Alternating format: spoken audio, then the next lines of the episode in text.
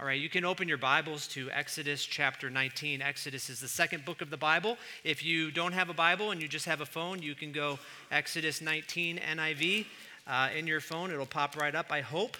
Uh, we, we've been going through the story of the Bible and we're answering the question what is the bible about is it you know a bunch of moralistic stories which we are just kind of thrown together and we're supposed to follow the example of people or is it one story and so we looked at the first two chapters of Genesis because that's where the story begins, as everyone I think would know if you open the beginning of a book. And here we have this creation, and God creates the universe, creates the world, creates man. Creation is called good, man is called very good, and yet it's incomplete because man doesn't have anyone to be in relationship with. And so he creates woman, and God uh, and man are in fellowship with one another, enjoying one another. Uh, man and woman are enjoying one another. But we know from experience that it's not like that in life. And so, Genesis chapter 3, sin comes into the world. Eve is deceived. Adam stands by, and the world unravels. And out of that, God promises things, and He promises blessings and promises curses. And one of the uh, promises is that a child will come and it will crush the head of the serpent as the serpent wounds the person doing the crushing. And so you have next generation, we've got murder uh, on, on earth, and then we've got, you know, kind of the whole thing falls apart, the world gets destroyed again, we restart again, and things fall apart again. And then in Genesis 11, you've got the Tower of Babel, they're building a temple to God, God confuses them with languages, out they go. And then at the end of chapter 11, we're introduced to Abraham. Abraham is the kind of the anchor in Genesis. And honestly, if you read the Bible, Abraham is the anchor. He's mentioned 74 times in the New Testament. It might be 76, just one of those two. He's mentioned, I'll go with 76. He's mentioned 76 times in the New Testament. He's important. If you read the just the Gospels or Galatians or Romans or all these New Testament letters, it's Abraham, Abraham, Abraham, Abraham. And he gets promised things. He gets promised his name will be great. He will be given land. He will uh, have a child that will turn into a nation, and then this nation will bless the world. And so God makes a covenant with Abraham, and he swears on himself in Genesis 15 that it will happen no matter what, and he will take on the curses of this covenant in case Abraham doesn't fulfill it. We know Abraham and his descendants don't. So, Abraham has Isaac, Isaac has Jacob, Jacob has some sons. One of those sons is Joseph, who the brothers hate, and those brothers sell Joseph into slavery. He ends up in Egypt. He rises to power, if you know the story. He rescues Egypt in the midst of a famine. Here come the brothers years later. They don't recognize him, asking for help. Eventually, Joseph tells them who they are, who he is. They think he's going to kill them. I mean, why not? You slave, sold me into slavery and left me for dead. They end up being reconciled. God's people end up staying in Egypt. And now 400 years have passed, and God's people uh, at the end of Genesis have grown numerous. So numerous that the Egyptians enslaved them. Along comes a man named Moses. Moses is raised in Pharaoh's house. He flees after an incident. He gets married. He has kids. And then at the age of 80, so if you ever watch Prince of Egypt and it's little young Moses running around, false.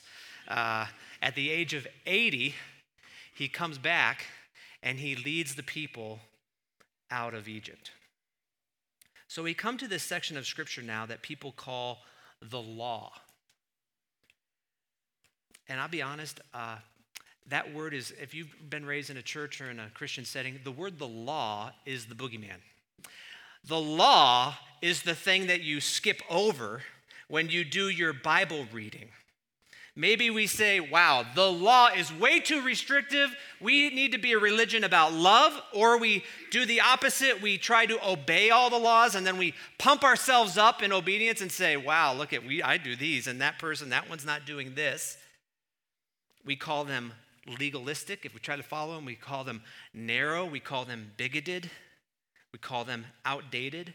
And then genuinely, if you're a Christian, uh, you ask yourself things like, well, does this apply to me? And does this apply to me? Does this not apply to me? I'm not a Jew, so does this matter in some sense? And should, should we have the Ten Commandments apply to our nation? Which laws should apply to a nation? And so on and on we go. And then, just on a personal note, when I first became a Christian, I would look for a teacher to try to explain away this session, this section of Scripture, to be like, this doesn't apply anymore. Do you know what I'm talking about? Am I the only one? That you read Exodus. I mean, it sounds like sacrilegious. Your pastor just said that from the pulpit, but this was my honest attitude. I'm a brand new believer, and they're like, read through the Bible, and you get to Exodus 19 and following, you're like, what is this? And I want to eradicate that attitude. The attitude of, it can't possibly mean that. The attitude of, when I get to parts of the Bible I don't like, it means I don't have to follow it. You know, we come to the Bible, you can have two attitudes. Uh, I read it, I believe it, therefore it's true, and I have to do something about it, or which is the right attitude, or it's, I don't really like this, so I'm going to kind of throw it off. Who cares if it's true or not? Just to give you an example of, of, of how this works out practically, there's a professor uh, of English at Texas A&M. She assigned the Sermon on the Mount to her, eight, her freshman English literature class at Texas A&M, late 1980s. Virginia Owens says this Most of the students were from middle class conservative Republican pa- families. Their vices were the traditional ones drunkenness and sexual promiscuity on the weekends. I expected them to have some sort of nodding acquaintance of the Sermon on the Mount. Who reads Matthew 5 through 7? Blessed are the poor, blessed are the meek, you know, on and on. The first paper I picked up, though, opened with these words In my opinion, religion is a big hoax. She, she writes, I found that mildly surprising because this person hadn't had an opinion about anything in my class until this moment. Next paper, there's an old saying, you shouldn't believe everything you read, and it applies in this case. She begins to ask, why are they so angry? Why are they so dismissive? Next paper, the stuff that the church preaches is extremely strict and allows for no fun without thinking it's sin. Next paper, I do not like the essay Sermon on the Mount. It was hard to read and make me feel like I was needed to be perfect, and no one's perfect. Next paper. The things asked of the sermon are absurd. To look at a woman as adultery, that's the most extreme, stupid, unhuman statement I have ever heard.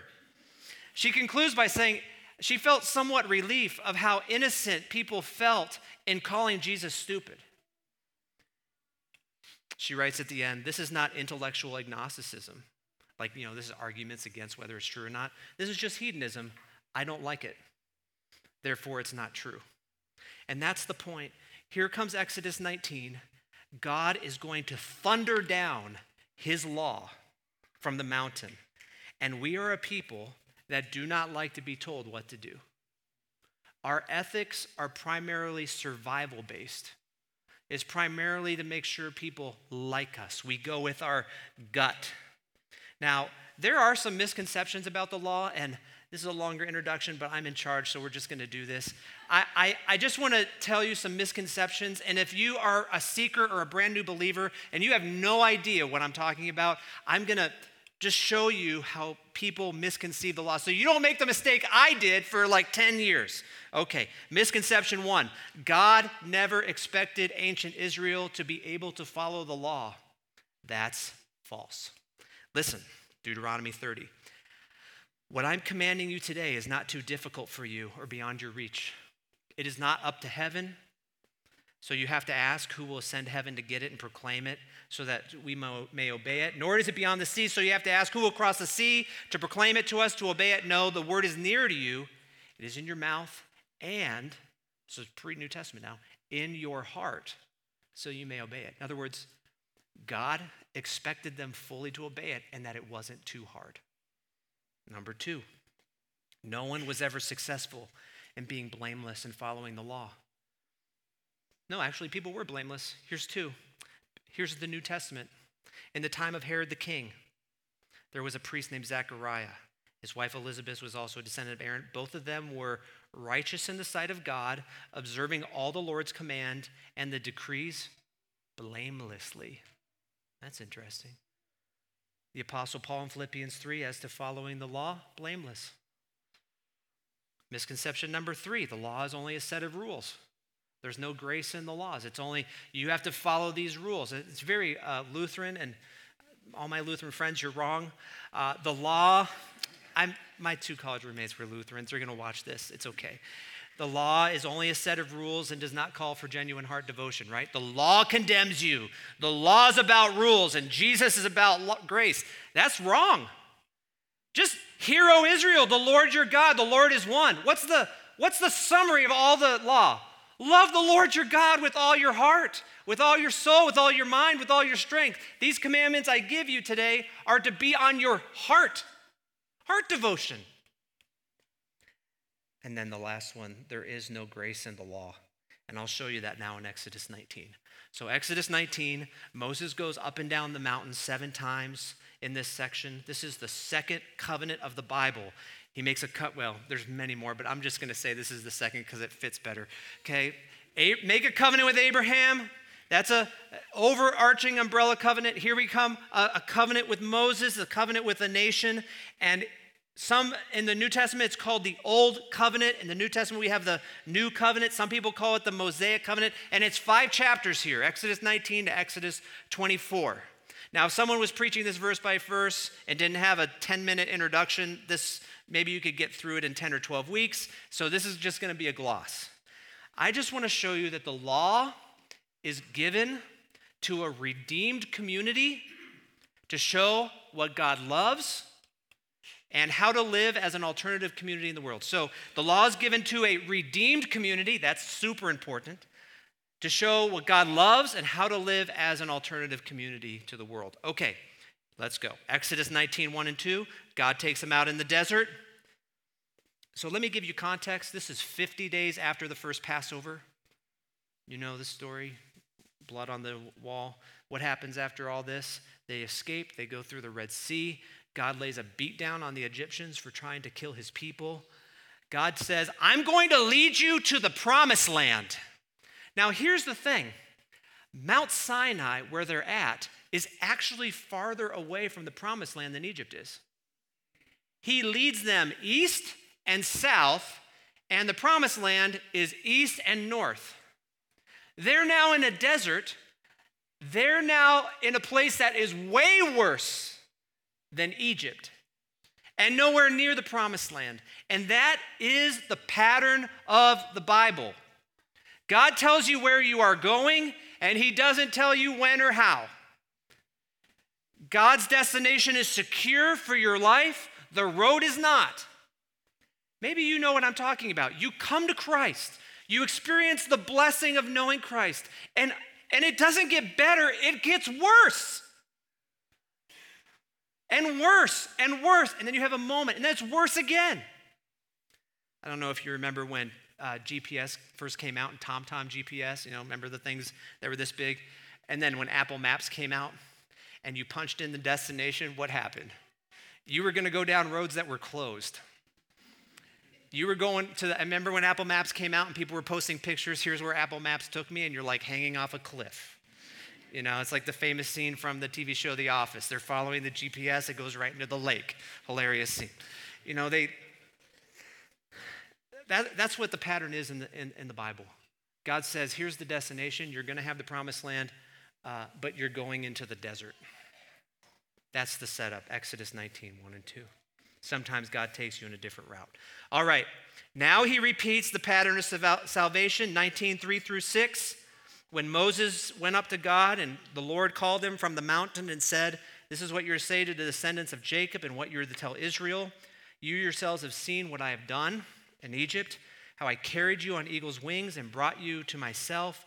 Now, if you obey me fully and you keep my covenant, then all the nations, uh, out of all the nations, you will be my treasured possession. All the whole earth is mine, you will be a kingdom of priests and holy nations. These are the words you speak. So I'm going to solve how you relate to the law right here for the rest of your life. You're welcome. There are three, there's a sequence here that you need to remember for the rest of your life because it is the Christian faith and it's the way to put the law in context. The pattern is the saving act of God, the response of obedience, and the blessing that comes with obedience. The saving acts of God, the response of obedience and the blessing of obedience. This is the pattern. I was reading one commentator this week that said, Nothing Better make sure I get this right. Nothing should ever upset this order. Verse 4 is past tense. Verse 5 and 6 are future tense. Salvation has been done. They are already sons and daughters. That's what Exodus 6, 6, and 7 say. I will take you as my own people. I will be your God. In other words, God does not give the Ten Commandments, the rules for the tabernacle, and the priests, and the boundaries of how relationships work, and then say, if you do all that, I will save you. What it says is, I have saved you, and now here is what I delight in. Look at verse 4. Look at how the Israelites contributed to their salvation. You yourself have seen what I did in Egypt, what I did in Egypt, and how I carried you on eagle's wings and brought you to myself. Listen, have you ever seen an eagle swoop down and just crush a fish or a gopher and a rabbit, and you respond and go, Man, that fish really knows how to fly? Have you ever looked at the gopher and been like, he's doing it? No. No. That's the image. God comes down as an eagle and swoops up and carries them. Look at the end of the verse. I brought you to myself. That's the book of Exodus. Exodus 1 through 18 is this line right here. I, I carried you on eagle wings. I brought you to myself. God is initiating, God is beckoning, God is calling. And, and if you get this order wrong, you, you mess up the entire Christian faith. I, I mean, I can't tell you how many conversions of people in this room are, are not, uh, I was really serious about God and then he saved me. It's always, I was not doing anything and all of a sudden he saved me. You know, some of you will know this story because I posted it on social media this week after my daughter said, Dad, fix the grammar, or it's not you before you put it on Facebook. So, but I'm going to share it again because it's such a good one. Uh, so I'm driving back from Minneapolis this week, and you know, once you get out of Minnesota, there's nothing until Billings. Uh, sorry for you from Glendive, but there's nothing out there, okay? And I'm driving, and I say I'm going to stop in Jamestown, North Dakota, which I've never stopped in, and in Jamestown, there's nothing, okay? I arrive at my hotel, and classic Darren moment, I show them my reservation. It's for next Wednesday. and uh, they say, okay, no rooms. So I just get online, boop, click, uh, find the next hotel, drag myself back to the truck, drive over there. And I walk in, it's a dump. And uh, the guy at the desk has an ESV study Bible behind him. And I say, hey, me being me and exhausted, why do you have that study Bible? And he said, oh, it's for religious purposes. I was like, okay, the lingo's wrong here. Uh, what do you mean? Uh, well, I'm trying to understand what my Christian friends believe so I can prove them wrong because it's all ridiculous. Oh, this is so interesting. Uh, I said, you know what's so funny is I was just with the people who put that ESV study Bible together. And he just goes white. and he goes, uh, What is happening? He starts asking me. And so me being me, I, I start going back and forth with him, and he's like, Why are churches so focused? First question, why are churches so focused on politics and woke and Trump and all this stuff? I said, Not my church, but okay, you know, right? Okay. Hope he's not watching. Our, our, our, we go into the resurrection and ancient manuscripts, and it's 10 o'clock, 11 o'clock at night, just driven nine hours. And I said, Give me your best reason for not believing the resurrection. He goes, Because it's ridiculous. And I said, Oh, I'm going to give you my best three for believing the resurrection. And so we're back and forth. And at the end, he is totally messed up. He is like, What is happening? Why are you here? I said, I know why I'm here. I got the wrong room in God's timing, and God's reinforcing to you how badly He wants you to know Him. He made me come here. He made that ESV Bible study right there. You've got 15 minutes left of work and you're done. I barely made it here. Thank God for Priceline or whatever it was. Listen, God is after people and it's all grace. Even the people who are like, I'm going to prove you wrong by getting an ESV study Bible. What a joke. God is going to save Sean. Deuteronomy 7 The Lord did not set his affection on you or chose you because you were numerous or the few, for you were the fewest of all peoples, but it was because the Lord loved you and kept the oath, that's to Abraham, he swore to your forefathers. In other words, the Lord loves you because he loves you. The saving act is first. I'll show it to you again. Here's Exodus 20. So here come the 10 commandments, right? It's going to be obedience. I am the Lord your God who brought you out of Egypt, out of the land of slavery. There it is again.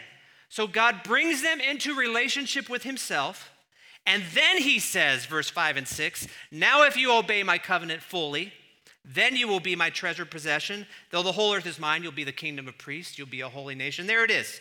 So you'll be my treasure. What is that? Well, in the, in the ancient Near East, and really anywhere there's a monarchy, the king theoretically owned everything. So what does it mean to be the treasured possession of the king? That means not he owns everything, but he has things in his room that he particularly loves and he treasures those.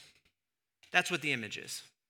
Will be his treasured possession, will be the things he thinks about, will be the picture he looks at, will be the thing he remembers will be a kingdom of priests. Priests are mediators. And so, yes, there are priests within Israel, but as the nation as a whole, are they're, they're priests as well to who? Well, to God. They have access to God through tabernacle and temple and worship, but also to the nations.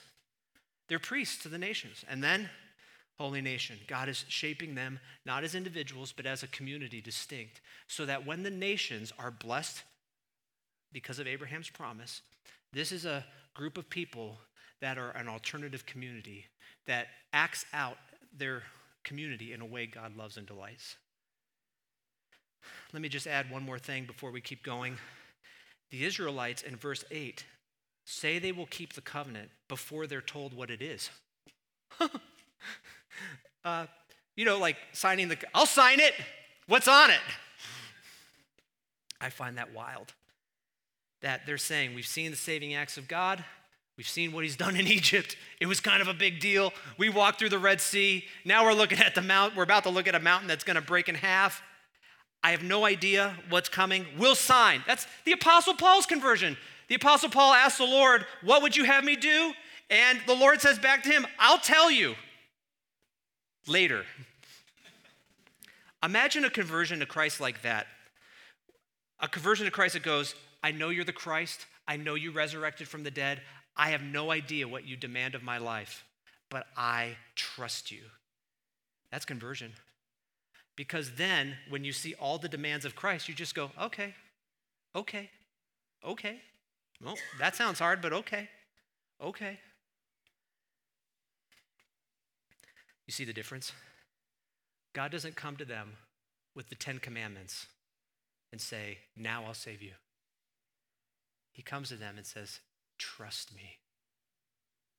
And now live in obedience. All right. So now God shows up. So God saves our obedience, blessing. Write that on your heart. Now God shows up. Look at all this 10 through 22 uh, fire, smoke, thunder, trumpet. The mountain is shaking. I mean, what is that? You, you read just, just in your you know, free time, go look up passages when God kind of confronts someone.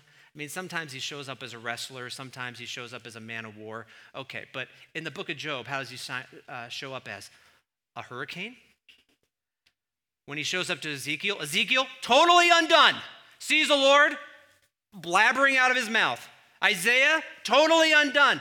Every single response is lay on the floor, get as low as possible, because his presence is now pushing down on me. And this is verse 9 now of Exodus 19.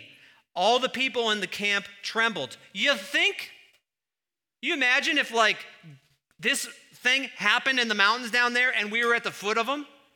And all of a sudden the Spanish peaks were shaking, enveloped in smoke. There was a cloud, there was fire, there was lightning. We'd be like, huh, no. We have a word for this. This word is holy. In the Garden of Eden, it takes one bite of forbidden fruit. One bite. Sin enters the world. One. Genesis 19, Lot's wife turns the salt, pillar of salt, because she just didn't do what God asked and looked back. Book of Numbers, man is collecting sticks on the Sabbath, told not to do that. People of God bring him up, say, What should we do, God? God says, Stone him. Here in Exodus 19, they have to prepare to be close. I mean, imagine the terror. This is three days. You're parents of kids, right? Some of you. What, what do you do with those kids who just won't stop running around? And God says, if anything touches the mountain, they'll die. You're locking them down. You're a shepherd, you have sheep. Your whole livelihood is animals. And God says, anything touches that mountain, they're dead because I'm holy. Do you find that harsh? My guess is yes. Hmm? If you're honest, I, I, I think we think it's harsh for two reasons. One, we overestimate ourselves. We, uh, we tend to look at our imperfections casually, or we look at them therapeutically, weaknesses or tendencies. Listen, most people, including Christians, including probably all of us in this room, we look in the mirror and we try to give ourselves a pep talk about how, how good we are and kind we are, and we're, we're generally a good person. And so we come to Christ. We're not so much sinners and rebels in need of salvation. We are sort of okay people in need of direction, hmm? or uh, to people that aren't too bad in need of purpose. You ever, have you ever heard the gospel presented to you as God needs to give you purpose in your life? That's not the gospel. That's not Exodus 19. That's not the Bible. I mean, yes, we can be all these things that, that come out of us, but in the end, at our core, guilty rebels. That's why Christ comes. I remember hearing an analogy uh, from another pastor, so this is totally stealing, um, but I don't care. I told you. Imagine you're kicking a wall and you kick it over and over again. I mean, you'll hurt yourself, but it's a sin of frustration, right? No real punishment, kind of minor infraction. Now, what if you're in Bozeman and you kick a dog? Uh, not yours, uh, someone else's. Well, people are going to be mad at you. Things might happen. Uh, still not jail time yet. But what if you kick a woman in a grocery line? Punishments start to move up, right? You know you shouldn't do that. You're probably going to jail. Who cares if you've had a bad day? Now, what if you walk into Buckingham Palace and kick the king? Those guys with fuzzy hats are now going to come and smack you. You're probably going to end up in jail. What if you kick the Lord?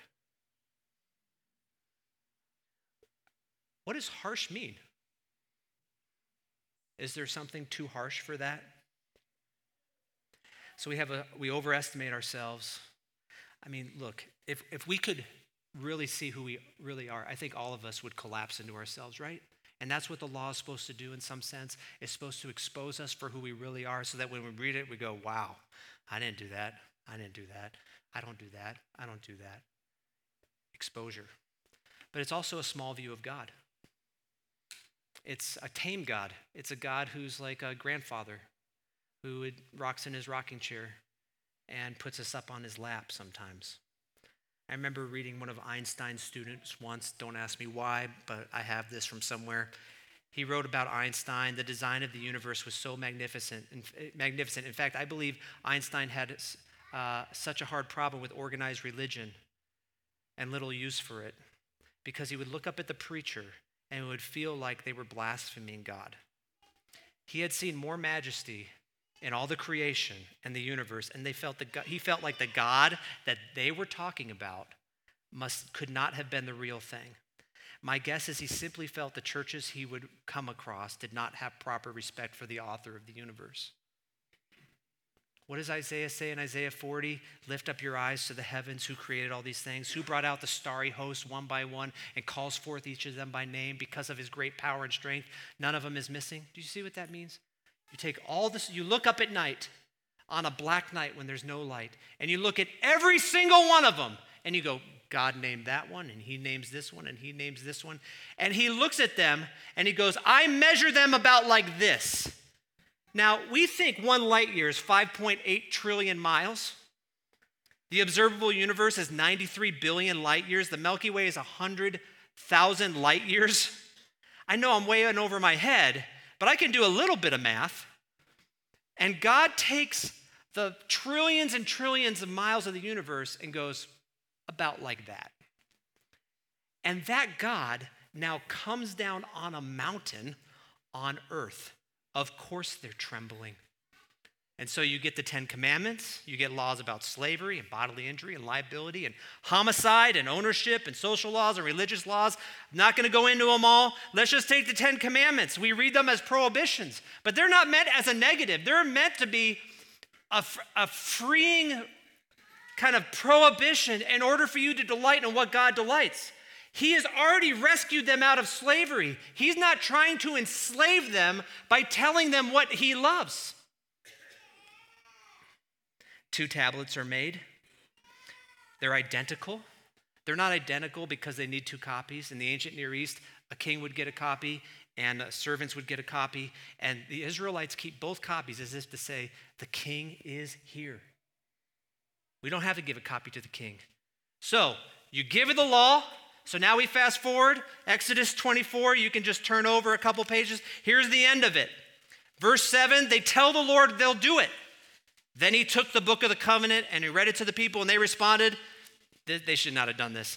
We will do everything the Lord has said. We will obey. Of course, God knows that doesn't happen. In fact, within 40 days, this whole thing is blown up. They're breaking the covenant. Moses throws the tablets on the ground. This is ridiculous. You've broken the covenant. And then he goes back up to God, Exodus 34.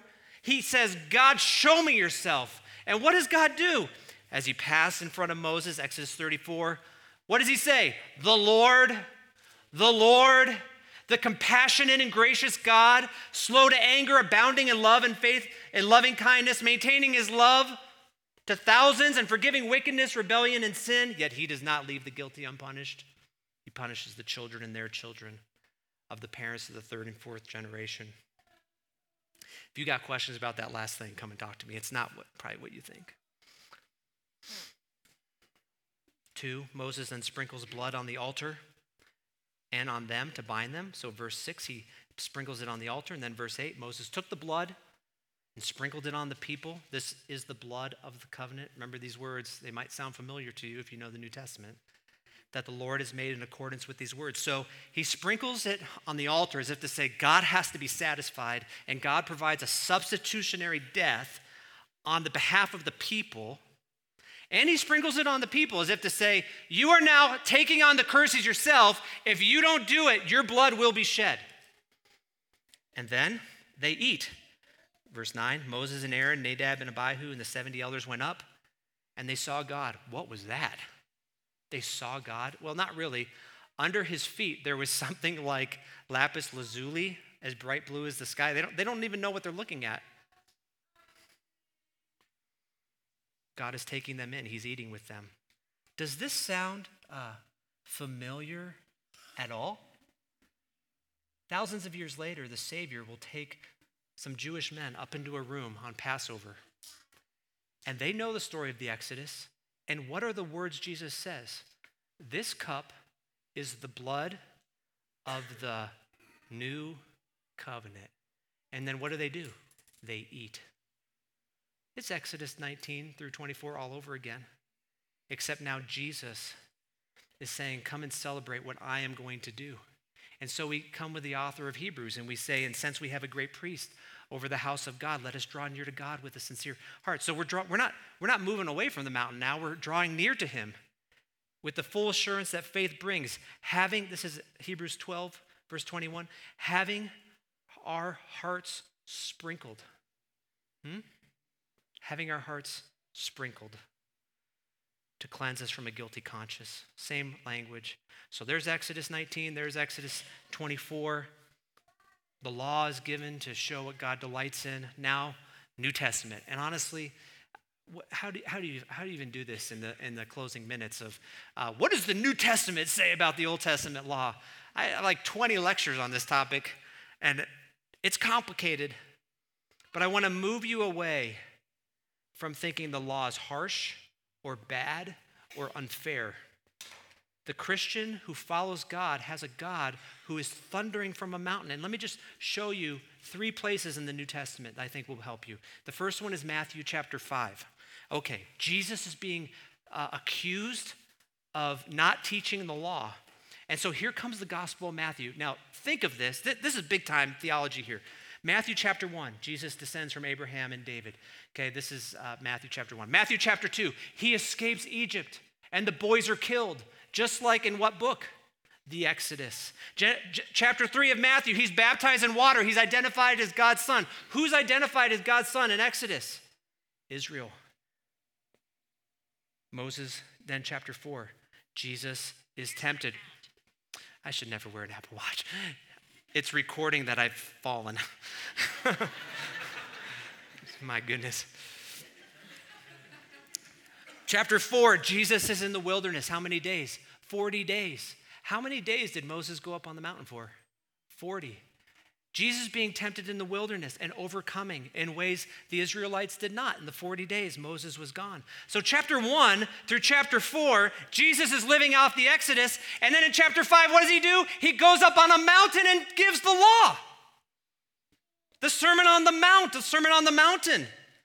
Do you do not think that I have come to abolish the law and the prophets? I have not come to abolish them, to fulfill them. For truly I tell you, until heaven and past earth disappear, not the smallest letter, not the least stroke of a pen will by any means disappear from the law until everything is accomplished. And so means a lot of things. He takes on the entire sacrificial system unto himself. He becomes our peace offering.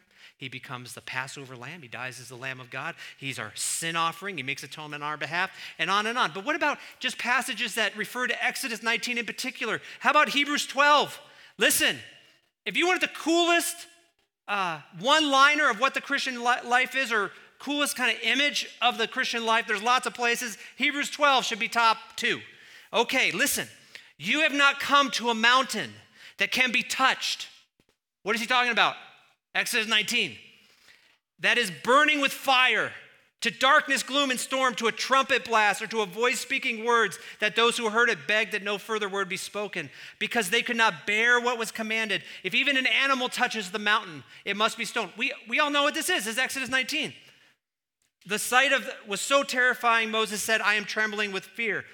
But here's the Christian you have come to Mount Zion you have come to the city of the living God, the heavenly Jerusalem. You have come to thousands upon thousands of angels in joyful assembly, to the church of the firstborn whose names are written in heaven. You have come to God, the judge of all, to the spirits of the righteous made perfect, to Jesus, the mediator of the new covenant, to the sprinkled blood that speaks a better word than the blood of Abel. Oh my. Do you hear that? He looks at what happens in Exodus 19, he goes, uh, Going up the mountain in Exodus 19 is death. Going up the mountain in Hebrews 12 is life because now there is a mediator who sprinkles blood on us. All the promises of yes are true in Christ. You know, I heard a pastor tell a story about his mentor, called him crying about the state of the church in the U.S., which we all do, right? And he said this to him it seems that the people of America would be content taking a selfie with Moses. Don't they know that they can go up the mountain themselves? Why won't they just go up the mountain? Think of the access you have to God now. We're not sitting in our boots trembling in Exodus 19. God has come near to us, and we can go up to him with the full assurance of faith. Last one, 1 Peter 2 but you are a chosen people. Does this sound familiar, anybody? a royal priesthood. This is Peter, the guy who denied Jesus, Jewish Peter, now applying it to us Gentiles. The holy nation, God's special possession, that you may declare his praises. So, what's that? Holy priesthood. Israel's failed. We have their story, the church in Revelation 1, kingdom of priests, holy nation. The church is now the nation. This is why you get into trouble when you start putting Old Testament law with countries. The church is the holy nation. The church is the alternative community. The church is the city on a hill. Treasured possession. Now, now Jew and Gentile together are what God looks at, the picture he delights in. So that you may declare the praises of his name who called you out of darkness into wonderful light. That's conversion. Genesis 1, God speaks, the light comes, darkness dissipates. And for many of you, when you've come to Christ, this is how you described it I was in the dark, I was lost, now I'm found. I was blind, now I see. God's purpose in all of this is to get praise for himself. Huh? The most self centered, self referential being in the universe because he can. He's God. He's doing this so that we will declare praises to Him and to each other, the world. The law of the Lord is something that shows you what God delights in. Yes, you might have a million questions about it, but you can't slough it off as, I don't like it, therefore it's wrong. The law of the Lord is perfect, restoring the soul. The statutes of the Lord are trustworthy, making wise the simple. The precepts of the Lord are right, giving joy to the heart. The command of the Lord is radiant, giving light to the eyes. That's Psalm 19. It helps you love him. It helps you be driven to him because you know you can't follow it. It exposes you. And in the end, it brings you to Christ. The law is given to tell a redeemed community, that's the church, what God loves so that we can live as an alternative community to the world. That's the Mosaic covenant, now fulfilled in the new covenant. That's the story of the Bible. Let's pray. Lord, would you uh, rescue anyone here who does not know you, who comes to you uh, inauthentically, just saying, I choose this and not this. I want this one, but not this. I want to get this, but I don't want to do that. May they come to you and just say, I don't even know what you want from me, but I'll do it because you're God. May we all do that this week uh, as we reflect on what Jesus has done. This is my the cup of the, the blood of the new covenant, him giving his life for us as a ransom for many. In Jesus' name, amen. Let's stand together and sing as we close.